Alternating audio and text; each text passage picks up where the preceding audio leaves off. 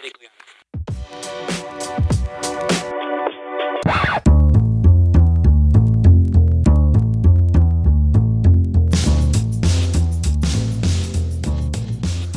Hello and welcome to another episode of Impressions of America. I'm Simon, and with me as always is Toby. Hi, Toby. Hi, Simon. Unfortunately, Vaughn is not able to make today's show because she is unwell, so Vaughn, hope you feel better soon. On today's show, we'll be looking at the Russian American writer Ayn Rand, who is best known for her two best selling novels, The Fountainhead and Atlas Shrugged, and for developing a philosophical system she named Objectivism. And to help us discuss Ayn Rand is writer Ben Sixsmith, a contributor to various publications, including The Spectator, and the author of Kings and Comedians A Brief History of British Poland, Polish Relations. Hi, Ben. Thanks for joining us today from Poland. Hello, no problem. Ayn Rand, born in 1905, grew up in relative wealth in St. Petersburg, Russia, thanks to her dad's success as a pharmacist. In 1917, her father's shop was seized by Bolshevik soldiers, forcing the family to resume life in poverty in the Crimea. The situation profoundly impacted Rand, who developed strong feelings towards the government uh, intrusion into the lives of individuals. She moved to Chicago in 1926 before then moving on to Hollywood. Her first major success as a writer was 1943, 1943's The Fountainhead. The Fountainhead, along with Rand's 1957 novel Atlas Shrugged, are considered key texts in objectivism, which, Brand, uh, which Rand described as the concept of man as a heroic being, with his own happiness as the moral purpose of his life, with product with productive achievement as his noble activity and reason as his only absolute. Rand would go on to become a major figure among American conservatives and libertarians in the 20th century and continues to this day to be a major influence for many on the right, including self proclaimed Christian Marco Rubio.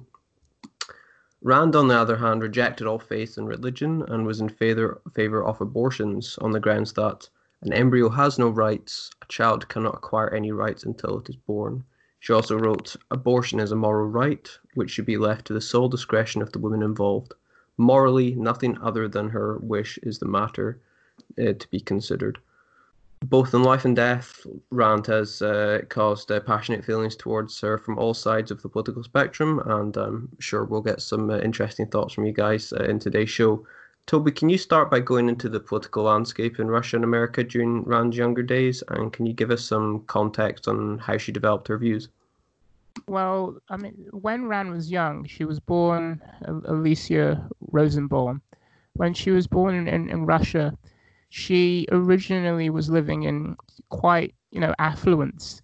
She was, the, as you have uh, outlined, she was the daughter of a quite sort of prominent uh, chemist who had built up his own business after being one of the sort of uh, only Jews to be accepted in the, the university he went to.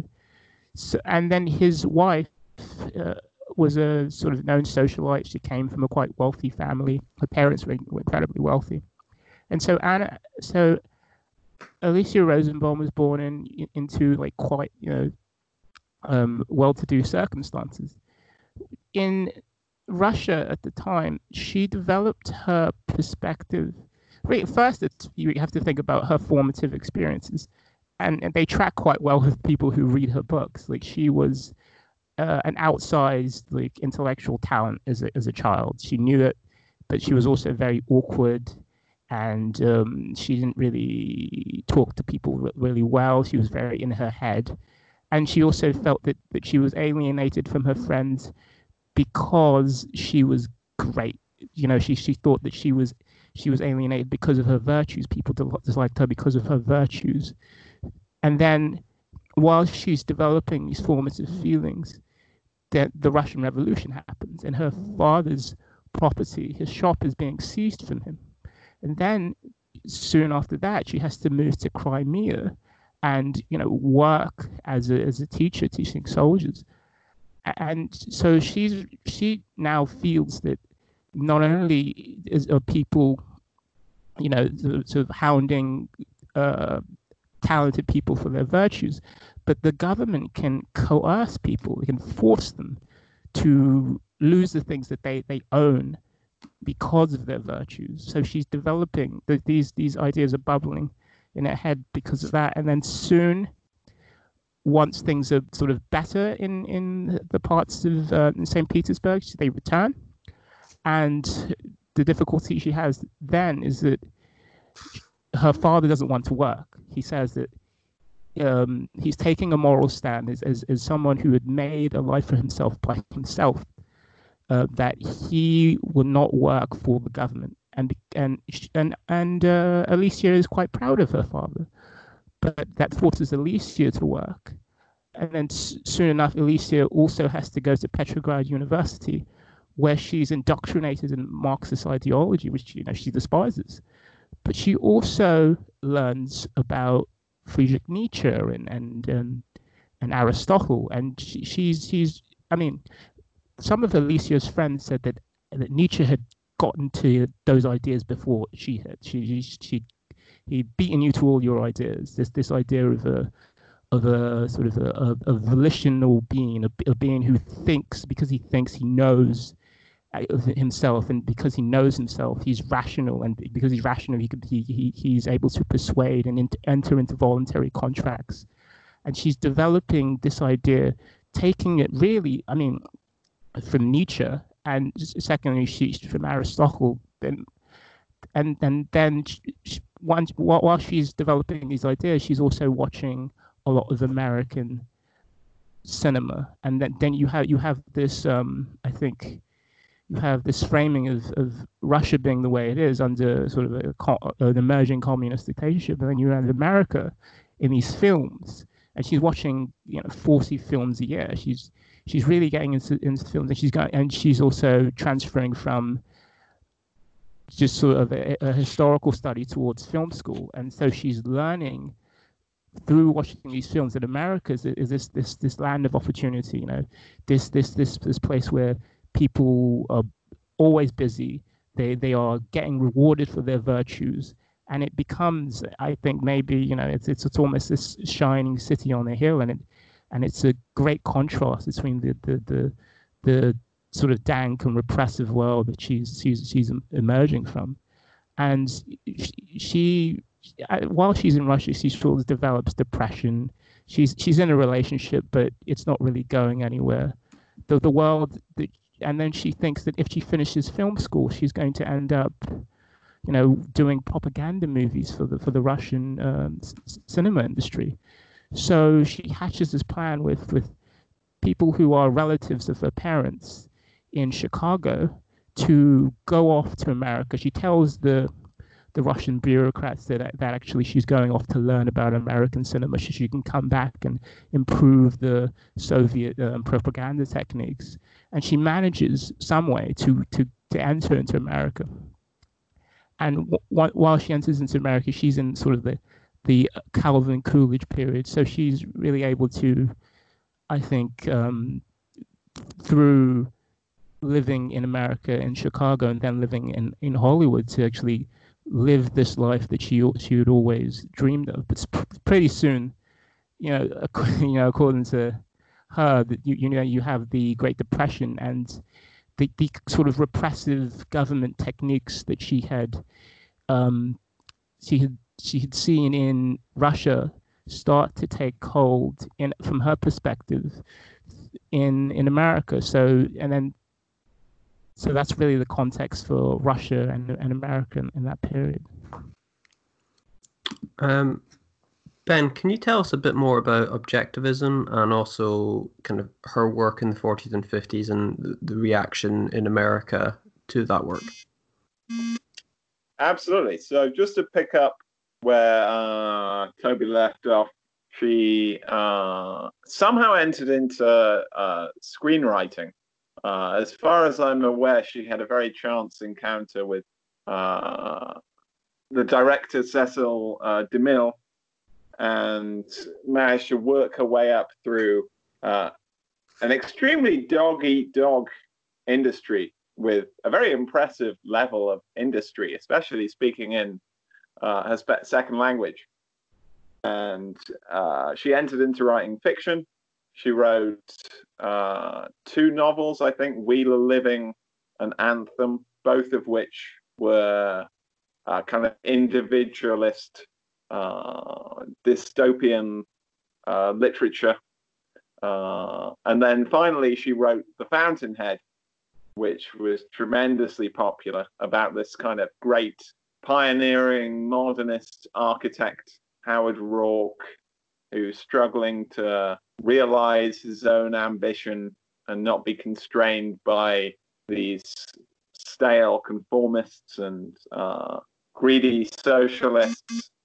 And that's where she uh, really began to form what became objectivism, which was her her ideology, which had at its center the idea of uh, what we might call selfishness. I don't think she would have used the word in such a kind of Gordon Gekko way. Uh, but it really encompassed several uh, different aspects of thought. It had its own epistemology, uh, which was based on her famous quote, uh, A equals A, or really the idea that uh, the world we perceive is the world that is, and was very critical of any idea that um, the world that we uh, see through our senses, that we experience through our senses, is illusory. Uh, it had its own moral ideology, which was based around uh, pursuing one's own uh, self interest.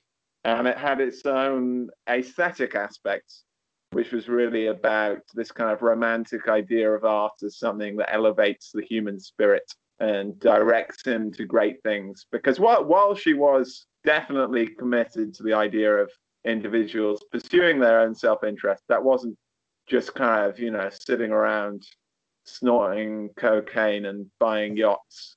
It was very much about kind of achieving uh, what she saw as great things, great works of art, great works of architecture, and building oneself into this kind of ideal, rational uh, human being.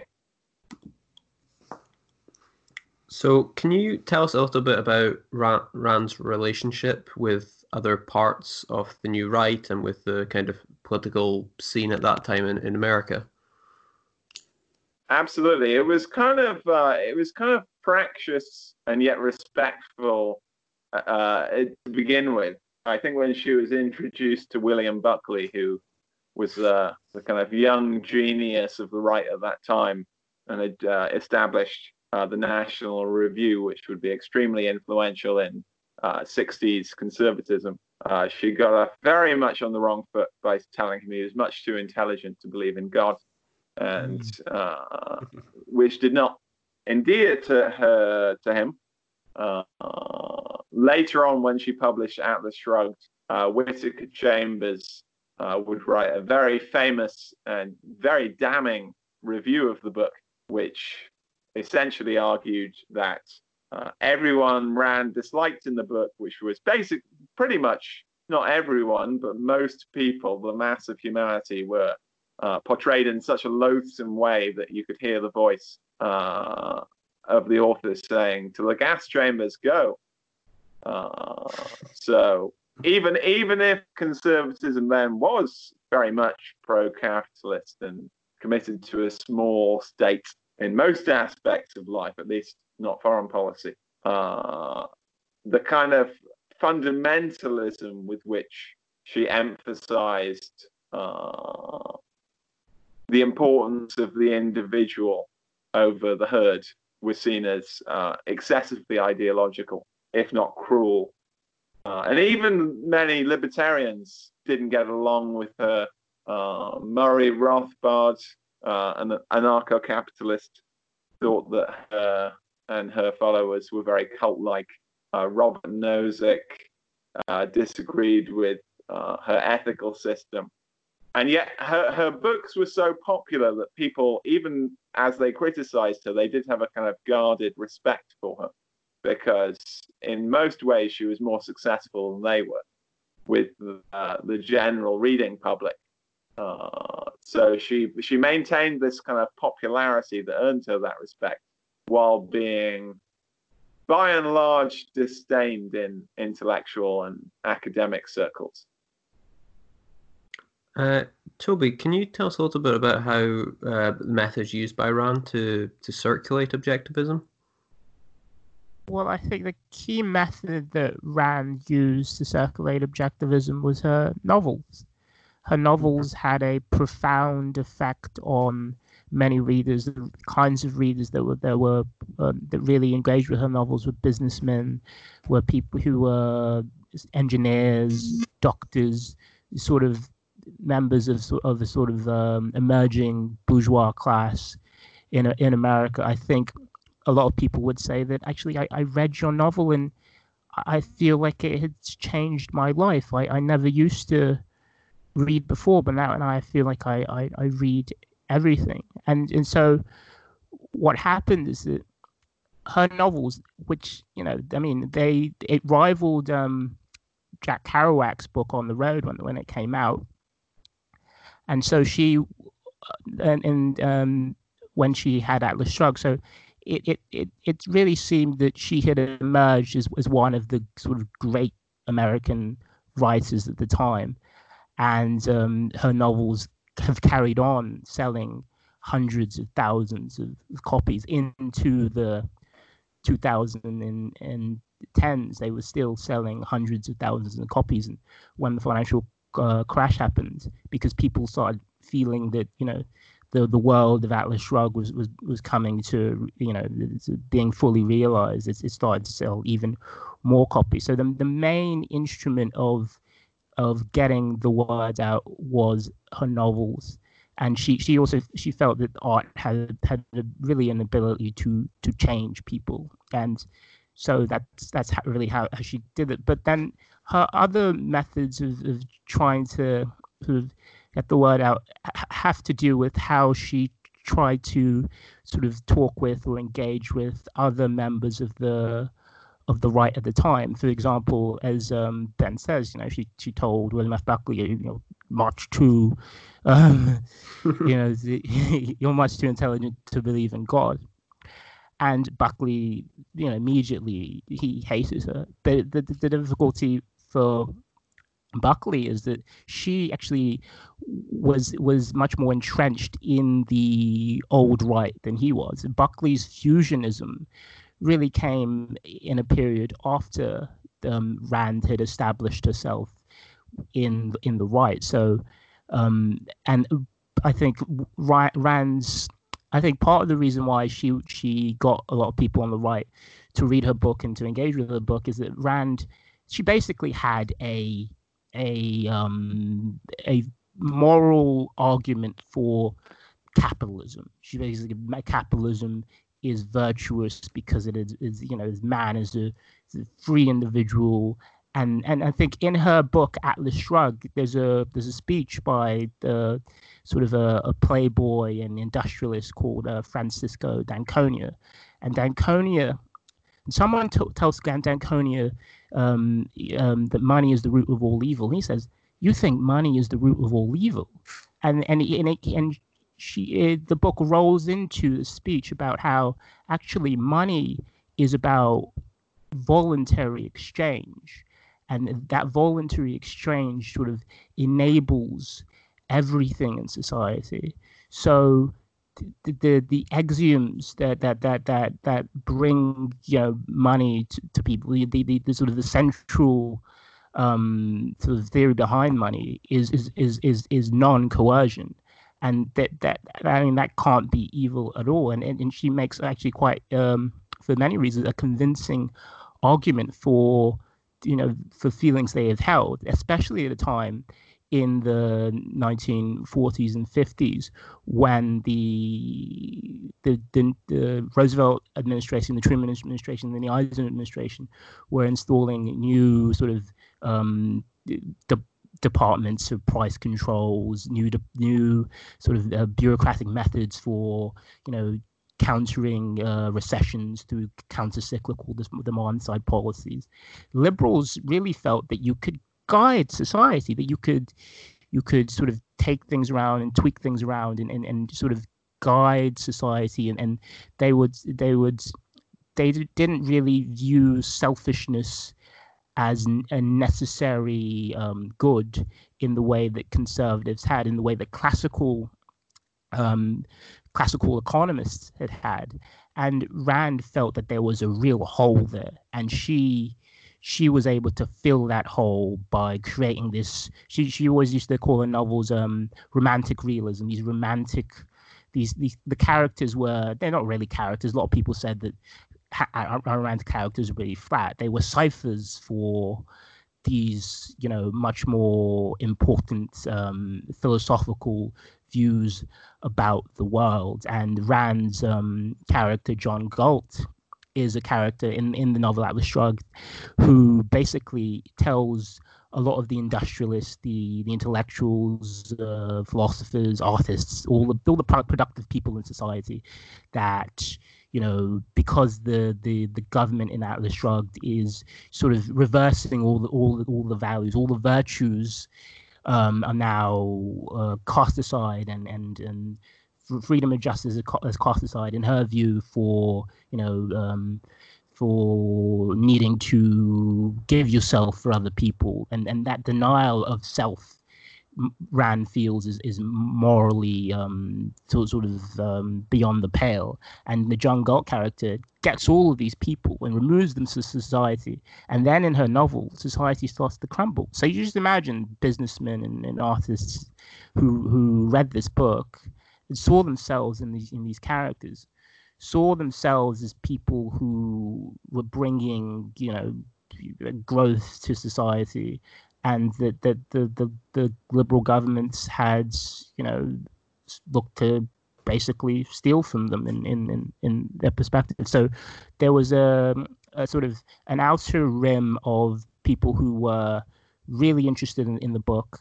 Then there was a sort of a wiser concentric circle of sort of uh, people on the right, you know, intellectuals who, like William F. Buckley, who were trying to create a right when there really wasn't a right. You know, I mean, in the before the 1950s, I mean, there was nobody. There was Rand, but there was there wasn't that many other people. There wasn't pe- people with real um, national platforms, and so she filled that gap, and she gave people a real moral um, justification for capitalism.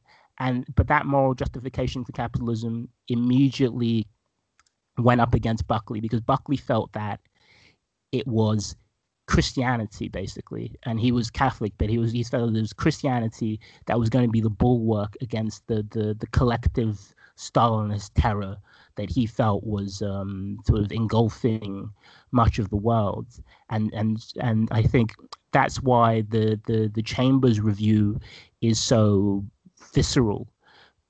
But an interesting thing, and as Ben about um, Chambers is that Whittaker Chambers actually sent William F. Buckley some private correspondences. He, and he said that actually, you know, um, he felt that capitalism needed to be defended in its own right. And he, he also noted that he felt that he couldn't really be, be considered a conservative either because he noticed that there was a tension between Christianity and, and um, free enterprise in, in, capitalism. He didn't he didn't really sort of talk about this publicly, but he he sent those um, letters to to William F. Buckley, and, and it was part of the reason why their relationship started to dissolve. So you can see. And then there's also other. So there was a libertarian called Chamberlain, who, like many people, sent letters to the National Review because they were very unhappy with um, the decisions that Buckley had made to write a scathing review of, of Atlas Shrugged, and, and said that you know if if only Rand had introduced a member of faith to her people who would be saved by John Galt and removed from society, then then you know it would all be fine. So there was always this tension before William F. Buckley had really established the fusionism that would really be encapsulated in the, in the Reagan administration, sort of the Christianity and uh, voluntary free enterprise philosophy. There was really this tension in in, um, in the, in the in the new right. Um, ben, could you just tell us a little bit about how the the left saw Rand. I mean, we've got the, the New Deal America of the 1930s and a you know a, a, a more liberal approach to um, maybe um, government during that time than than perhaps Rand would would want. How how did how did the left and centre left see Rand as she progressed through the 30s and 40s and then on to her success in the 50s? Uh, to a large extent, they didn't, which sounds um, hard to believe, but to some extent, they did just bypass her. So her uh, her popular success really wasn't matched by any kind of academic consideration at all. Uh, and for whatever reason, uh, if you would be in the university system at the time, uh, you wouldn't have encountered her work. People just didn't think that uh, epistemologically it was coherent enough to be worth engaging with, uh, or as art it was worth engaging with. But uh, gradually she became this kind of uh, figure of loathing.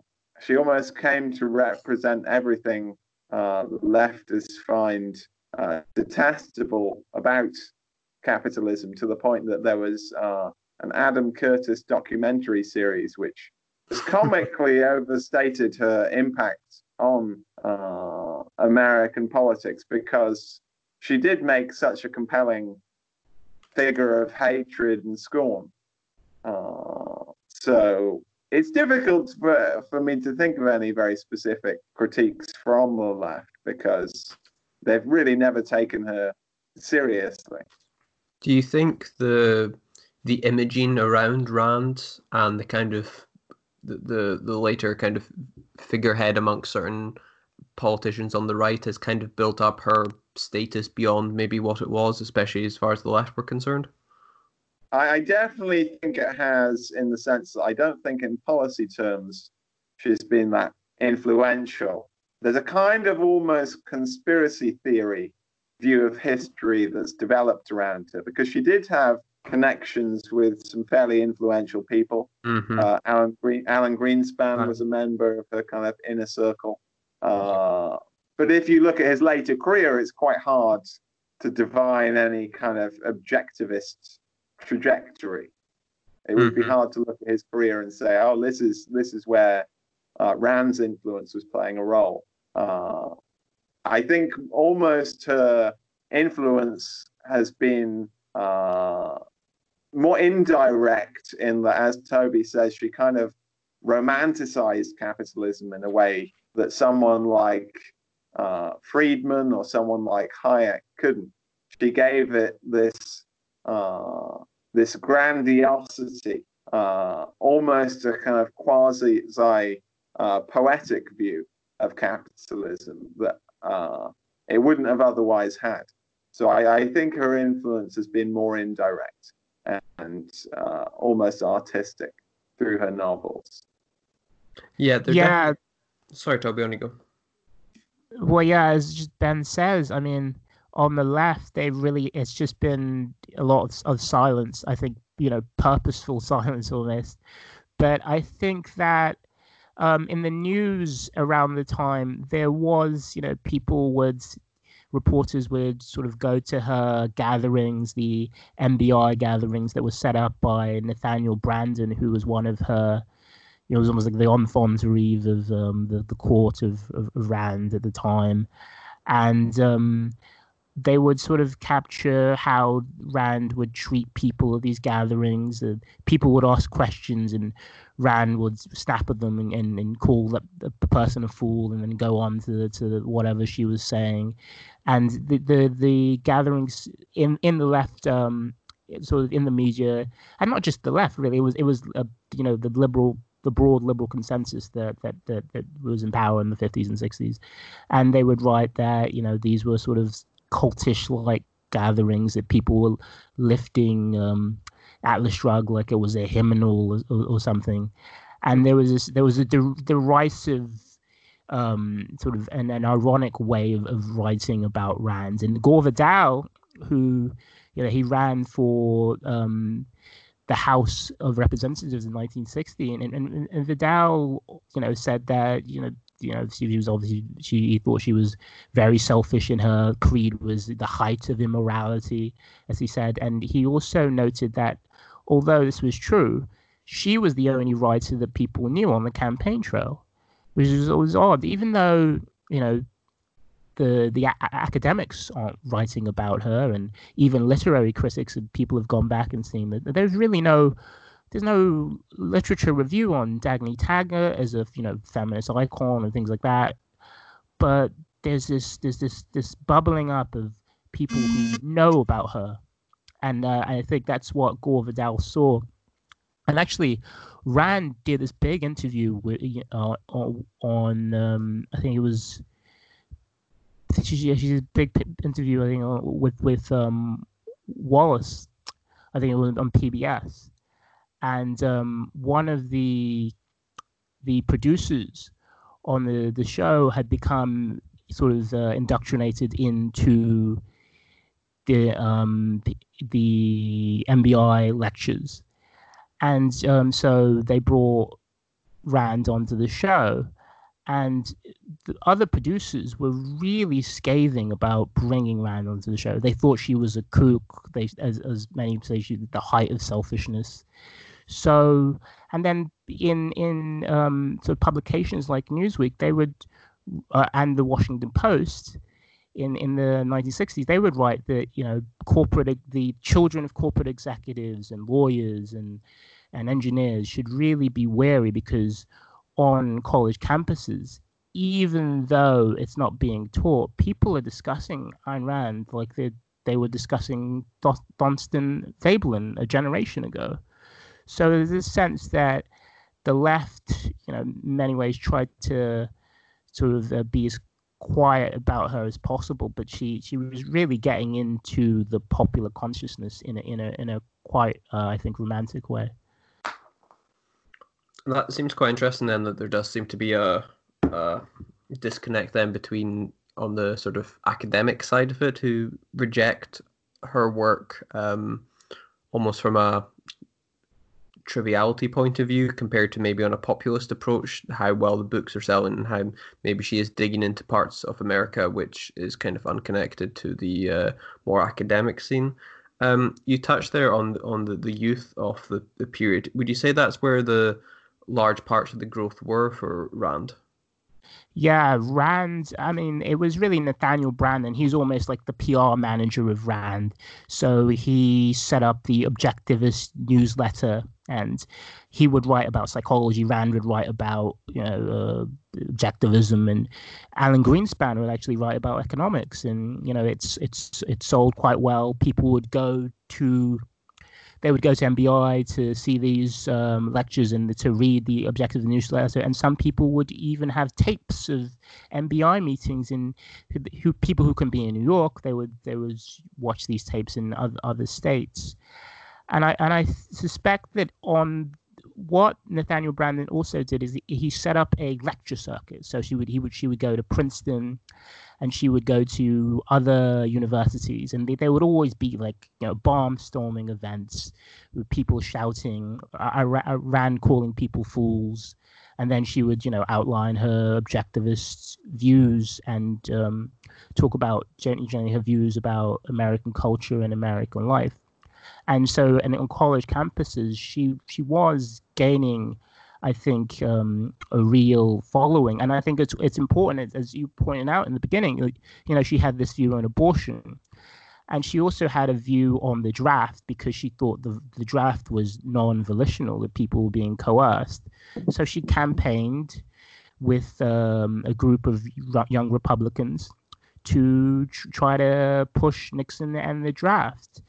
So there's a, there's a sense, and I think on this podcast we've touched on a lot of groups like the Weather Underground and the the John Birch Society, and the New Left, and there's a and and, and in the American landscape in the '60s, there's a sense that people are looking for something new. And they're looking and and and and even like psychiatrists uh, you know when people back in back in the 50s and 60s people you know, would go to psychiatrists and it would always be like much more than to today. People would complain about, you know, um, that I'm not being my true self. You know, today it's much more like what should I be, and so there's a sense that people were looking for uh, an, uh, an outlet. It, it's it's the same thing with the human potential movement, and the same thing with the the, the weather underground and the new left. There there's a there's a feeling that people wanted to sort of be much more actualized, and actually Rand, really unlike sort of other parts of the conservative movement, gave them that um and that outlet. Because she basically said that you know you, you should be uh, a hero and uh, you, you should find uh, work that is the reflection of your of your values and then you know i mean what the implications for the social state are you know quite you know, actually you know, um, pretty stark. But it, it it fed into a need at the time. Even though you know you know it, it, for producers and academics and people like that she was a kook and you know, you know people branded her almost as, as, a, as a fascist at the, at the time yeah absolutely i don't think uh, one should underestimate as well the extent to which uh, her kind of background in popular culture was significant because while I wouldn't say that books like Fountainhead and Atlas Shrugged, uh, or even earlier books like Anthem, have any deep aesthetic value. Uh, she was fairly proficient. she well, she was fairly proficient at weaving in these kind of uh, heroic, uh, romantic tales. There's always some kind of love interest. The main character is always some kind of dashing uh, charismatic guy. There's always these uh, just scheming, loathsome people they're opposing. Uh, so she's not just a, a trying to, she's not just trying to appeal to people's reason, even if she made a bit of a fetish out of reason. She is, uh, like in the phrase romantic realism, she's trying to appeal to their uh, the side of them which is entertained and which uh, lives vicariously through uh, these stories. Yeah, very much so. I mean, she, as a child, she was actually the the friend of Olga Nabokov, who was um, um, Nabokov, the, the the the author of Lolita, um, sister, and uh, and and Nabokov's father was actually in the constitutional government, so he was he was actually an, almost like an aristocrat. And um, someone interviewed her about the Lolita when it was, um, and and you know they wanted to talk about sort of the the complex um, literary sort of methods that Nabokov used in, in Lolita, and Rand really just wanted to talk about you know the if Olga remembered her and th- things like that, but I think that the, the, the striking there's a striking contrast between like a writer like Nabokov who you know, and like many other writers um, um, at the time, even Kerouac, uh, were really trying to free people. You know, that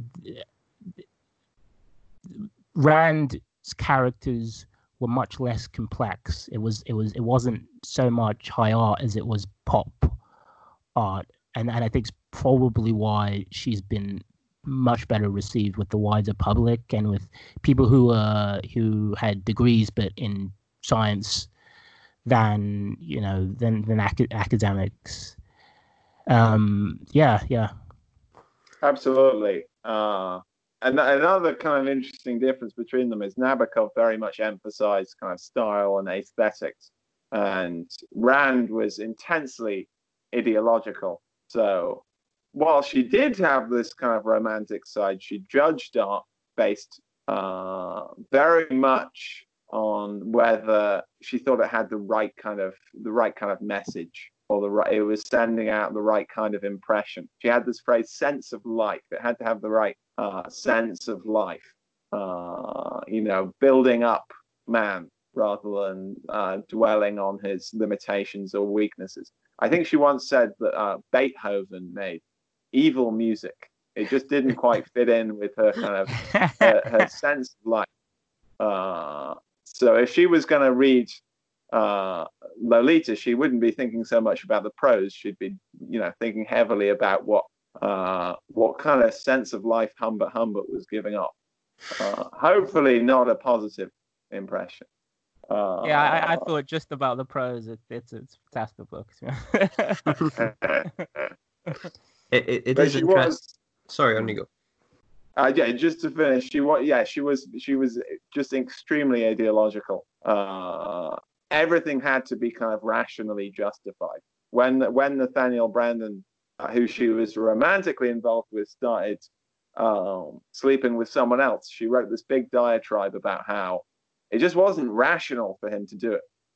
Uh, and there's a there's a funny line. Uh, Murray Rothbard wrote a little play about the kind of cult of Rand, and my favorite line in it is when uh, one of her, her admirers is offering someone a cigarette, and they say, "Oh, would you like a cigarette? This is a very rational brand."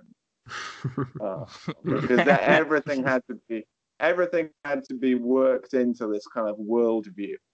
It was uh, her her her her uh, her leading kind of representative after her death, Leonard Peikoff, said it was a closed system objectivism. You had you had to agree with each aspect of it because mm-hmm. each each aspect of it was fundamental to the whole. Yep.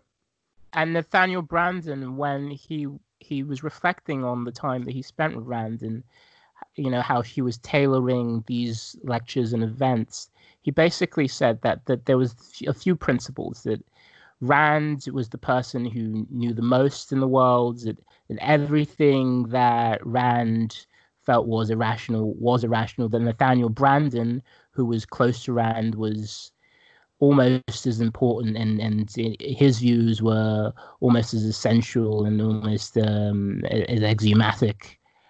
And I think there's a there's a view that Nathaniel Branden when he reflects back on the time he spent with her, he like he was creating a cult.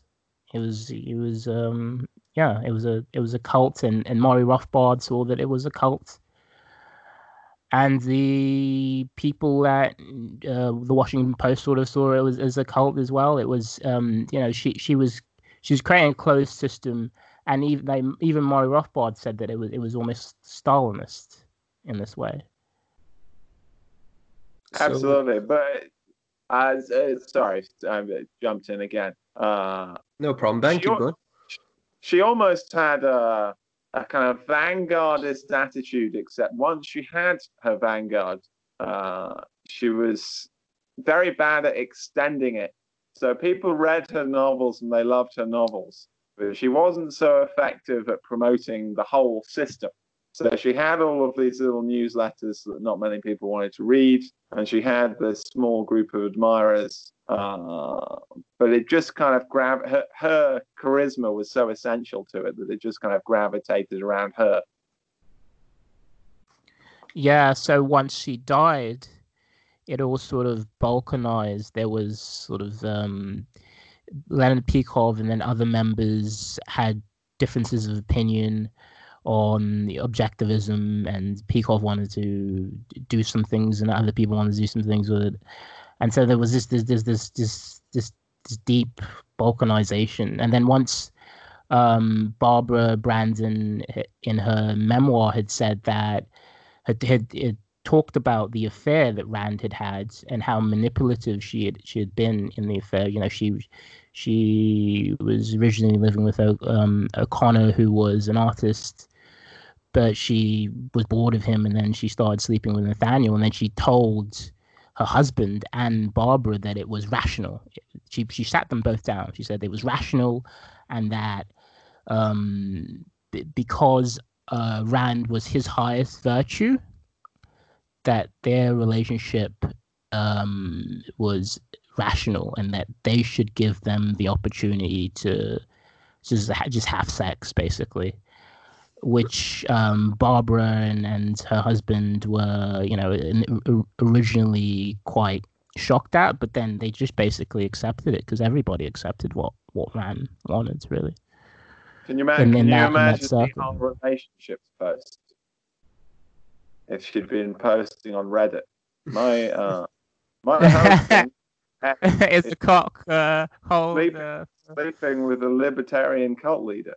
yeah.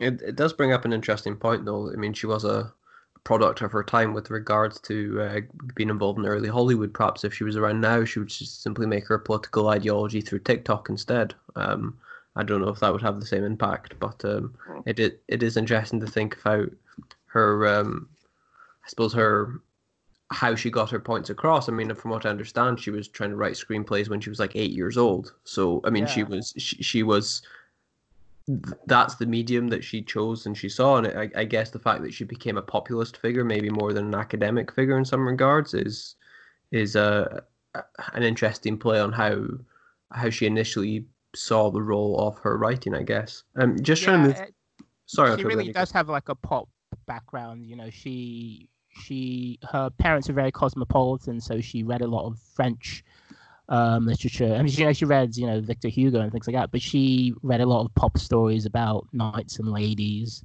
And then you know when she was at petrograd university she watched a lot of you know american uh, hollywood movies that were being produced at the time which was again for wide audiences. So she comes out of a you know sort of a milieu that is focused on trying to um, grab as many people as, as, as, as possible most definitely So, just moving things forward, then, um, before we move on to her legacy, was was there any connection that she had with any individual politicians through her lifetime that she made connections with, or that she influenced directly? well she made some connections with goldwater she wrote to him and uh, he wrote back to her. And she and she hadn't campaigned for anyone. So she refused to campaign for eisenhower. They all hated eisenhower buckley all of the you know they all hated eisenhower. And she you know she, she wasn't interested in the campaign since the Willkie campaign which is the 1st Mhm. campaign that she really got into. And she, she she was on that campaign learning about american life really. And she hadn't campaigned for anyone and so so she she saw, saw Goldwater and um, she was really interested in his campaign. She thought he talked uh, quite directly. She liked his his views, and then she wrote him a speech unsolicited. And Barbara Branden walked to um, his office and handed uh, one of the staffers uh, the speech. It was never used, but there was a sense in which that she had bec- she had become more politically active in that period. She had gone from a a novelist um, to someone who was writing these objective newsletters and someone who actually wanted to have a say in the political process. And she, once Goldwater had lost, she felt that he had lost because he did not have a real um, sort of uh, complete philosophy behind him. So yeah, she she she was definitely um, emotionally attached to the to the to the Goldwater campaign in in in her in her life. Um, yeah, but I would say with Ray, Reagan, it's it's I mean it's it's it's it's in terms of policy. It's as, as Ben said, it's hard. I mean, policy, you know, and, and many things, um, whether it's um, capital controls or moving to monetary policy from demand side policy and and um, the the cut, cutting of taxes that that, that Re- Reagan did, policy did become more sort of fiscally conservative. But in terms of actual policies, finding Rand, I think probably because it was it was a broad romantic um, energy that she gave to capitalism. The fact that um, people like Alan Greenspan were, you know, were with Rand and then were with um, the Ford and um, Reagan administrations is, is something, but it's, it's not a lot. But I think the the people like the New York Times at the time called Rand the sort of almost like the the, the, the novelist laureate of the Reagan administration. Eh, And but I would say that uh, in the in the years since, you've had people like Paul Ryan who started to give his staffers the uh, you know Atlas Shrugged to read. You have Rand Paul and, and, and I know Ron and Rand Paul both. Review, yeah. Yeah, Rubio as well. But you have Ron and Rand Paul, and, and, and obviously Rand Paul denies that he was named after Rand at, at, all, but does say that he was a fan. I mean, Rex Tillerson, who was in the Trump government, also says Mike Pompeo. So it's it's it's it's given a lot of businessmen and uh, sort of ideological conservatives as sort of a romantic uh, balm to their political perspectives. I think. Um, before we move on to legacy, just kind of one final question on where where did you think Rand sat in the American or the Republican ideology as things were moving through you know you have the southern strategy and you have mm-hmm. how the conservatives were kind of evolving with regards to how they were you know the republican party itself evolved evolved hugely from you know the, the early days of the 20th century up up until you know you have some, someone like reagan how does rand fit into the the larger landscape of the republican and right wing of america in the 20th century well, I think you have to go to William F. Buckley, who, when he wrote his obituary, firmly felt that you know she had had a an ideology that he had defeated essentially mm-hmm. you know and um and he was quite sort of cl- clear clear about that but i i think that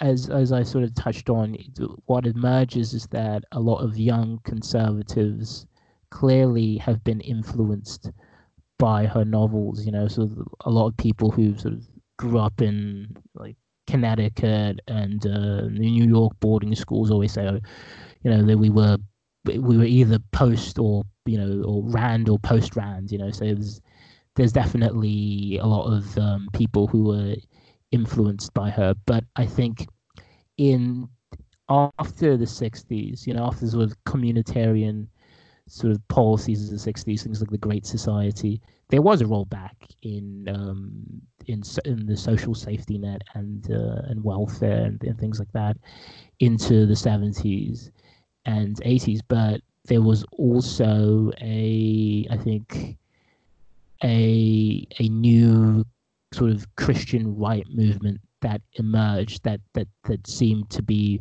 you know part of the conservative movement that William F. Buckley had created at the National Review so the difficulty is the you know if it's whether it's the the the, the fusionism of William F. Buckley or whether you know Rand Rand's views became um, the, the, the the the the force behind American conservatism was clearly William F. Buckley, but what I would say is that today, I think whether it's in um, Silicon Valley or in, on Wall Street, there is more. You know, you're, you're seeing around people who've named their companies the Golic Group, people who are named after Rand, people who have kids named after Rand.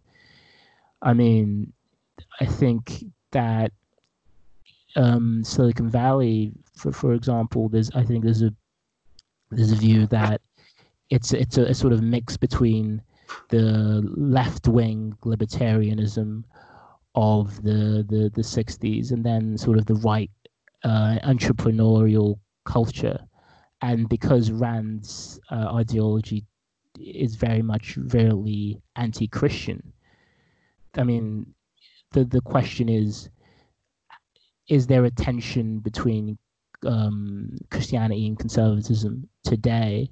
And are, are we seeing that now? And are we seeing, oh, how have we seen a, a Randian moment in American politics, especially because it wasn't like oh, although she she listed a bunch of classically liberal policies that she supported it wasn't like she was a policy wonk is is is this is is um the is rand the ideological i don't know um fountainhead of American conservatism today. What, what, what would you say to that, Ben?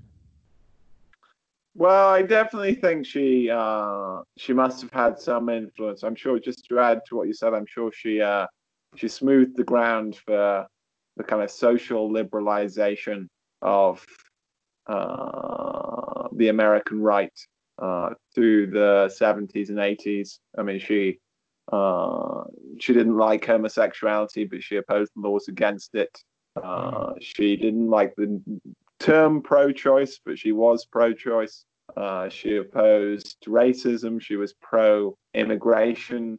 So again, even if it was indirect, she wasn't specifically campaigning for these policies.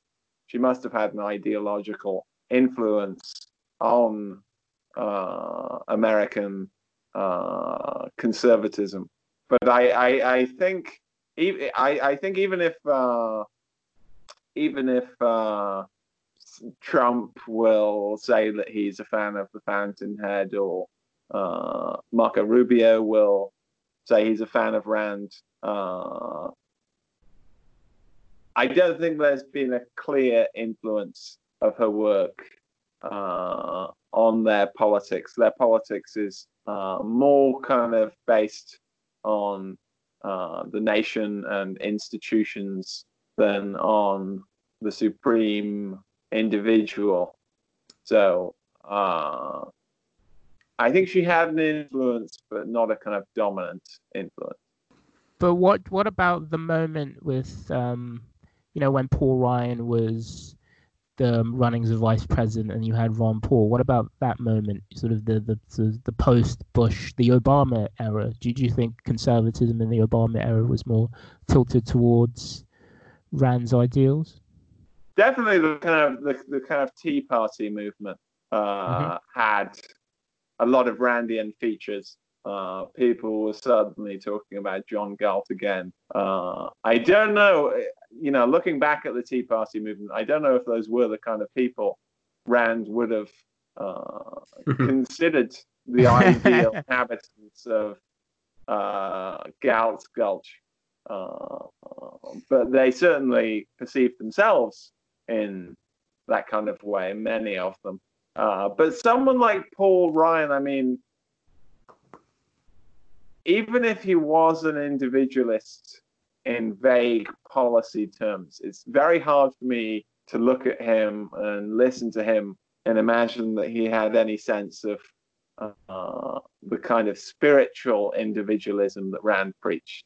Mm-hmm. Uh, I think he was more of a kind of right wing technocrat who thought you could just kind of tax cut your way into a, uh, a safe and prosperous system, but he didn't have that kind of moral vision that stands out in Rand's work. So before we uh, kind of finish up the, the, episode on Rand, I think it would be a good opportunity to actually get both your individual own take on Rand and uh, how much you like or dislike. Uh, Toby, I'll start start with you. I know you are um, you have some feelings towards uh, towards Rand. Can you uh, can you start with those? Well, I don't know. I, I, I sort of I feel that Rand, you know, I, I think Rand is very much like the people who who who read her novels. You know, they're they're always like the sort of young, uh, very intelligent, and you know they sort of they they view they can do anything, and they they have contempt for you know other other people. There's a lot of people who you know, um, they listen to Rand, and then they they also you know they they like heavy metal and stuff like that. You know, when they when they're growing up, sort of formative, sort of loner uh, intellectuals, and I think that what what that really brings out, I think, about Rand is that, and you can see it in Atlas Shrugged. It's just hatred. You know, there's a lot of hatred in. I mean, and people, uh, Whittaker Chambers noted it. You know, other reviewers noted it. A, there's a hatred for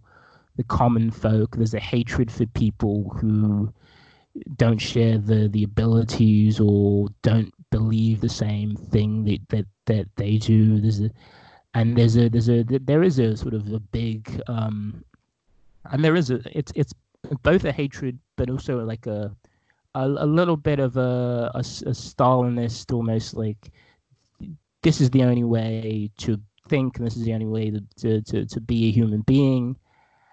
And i think that because of that there, is a profound lack of empathy in a lot of uh, Rand's work, and I think it's it's very different from the the Buckleyite vision and different from a sort of um, sort of one nation vision of, of conservatism. And I think pe- when people um, when sort of conservatives um, criticized Rand, as uh, other conservatives in National Review who were friends with William F. Buckley said that you know conservatism is about history. It's about learning from history and creating organ- organic societies. Rand was like, you know, let's burn it all down, every man for himself. You know, we're going to create a society where you know the the the, the, the strong rule and the, and the weak, if they don't, you know, gain from the strong, um, the weak are victims, um, or they are second-handers, or you know, and and there's, there's a there's a there's a there's a it's it's it is it, for me it is hatred. And there's also there's a, there's a as Whittaker Chambers said you know people who don't fit into this view what are you going to do with them. And and I think that um, as Ben alludes the reason why it hasn't ever become policy because is because it, politicians have to go out there and talk about the nation. They have to talk about a, a feeling of communal togetherness. It isn't just the sort of the mutterings of a sort of uh, a very high functioning 14 year old you know? And ben same question to you. Any uh, any strong feelings one way or the other on uh, on our friend rand so, i mean i do think in many ways she's uh, uh, a very impressive human being i mean uh, she left her homeland she came to a new nation. She uh, began to speak in her second language. She worked set her way up from, you know, not without help, but she worked her way up from the bottom to become this incredibly successful figure. She was nothing if not intensely ambitious and dedicated. So she had many qualities you have to admire. And uh, I think Gore Vidal said she had the most kind of comprehensively evil ideology or something. But I think even aspects of that you have to at least empathize with, if not share. Uh, like I said, I don't think it was just this kind of Gordon Gekko make as much money as humanly possible ideology. She really had this uh, this um, this sense of man standing against a hostile nature uh, there's a passage, and for the life of me, I can't remember if it's in the Fountainhead or in uh, or Atlas Shrugged, where a man is standing inside a building, looking out at the lightning, and just reflecting on how amazing it is that we've been able to protect ourselves from uh, just the kind of hostilities of nature. Uh, but ultimately, I think uh, I remember a, a quote by uh, Michael Oakeshott, the English conservative philosopher who, uh, when he was writing about libertarians, he said uh, a plan to resist all planning might be preferable to its opposite, but it belongs to the same style of thought. And even if I can kind of have some empathy with Rand because she was so much reacting against the communist system she fled, she was at, at least as ideological as the Marxists she was fleeing. Uh, everything had to be integrated into her ideology. Uh, no kind of uh, dissent or disagreement could be tolerated. And uh, she, even if she was this individualist in her work, she definitely felt entitled to uh, bully and boss around other people. Uh, and this kind of uh, cruel streak in her life and her work. So, as, as a person, she does have some qualities you have to admire, but I think ultimately used towards uh, regrettable ends, but in a very funny way. Reg- regrettable ends, but with humor. I think that's. Uh, there was one thing, like the the Gordon Gekko thing. Like she, one of her, I think it was one of her relatives. She was she was, uh, or she lived next door, and the lady said, "I want to get things." Because I want other people to know that I have things. If if other people had less things, I would have less things. And Rand looked at her like, "You don't. You're not an individualist. You you you know you're you're not someone who appreciates um, the the greatness of, of man. You don't do things because of, your you know individual need to to be rational and to be great. You're you know you're you're or you're almost like a hedonist. and people have um, criticized her in her work. You know, characters like Francisco and d'Anconia, who are you know, there's a lot of hedonistic, both sexual and and and and, and uh, you know uh, party scenes in, in these in these books. But I mean, there is a sense that Rand deeply cared about, you know, the great inventors and figures and and the scope of man's ambitions. So there is is that. But you know, there's so many people that she hated, so many kinds of people that she hated, that I for me it, it just always ends up in you know, like, uh, I, and I think um, Mike Wallace asked her like. Uh, like how many people um, deserve love in your in your view? And she said, not many.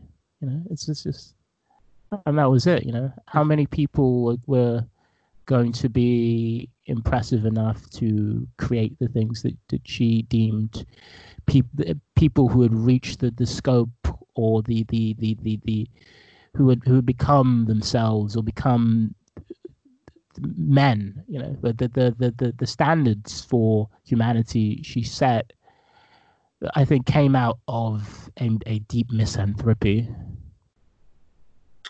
Yeah well, and if, we do admire like human accomplishment we have to ask like to what end are we using it so if you do make a great scientific uh, invention that is impressive in and of itself but uh, i think the end she had quite an arid sense uh, of the ends to which they would be put because it was uh, so exclusive and so uh, so narrow.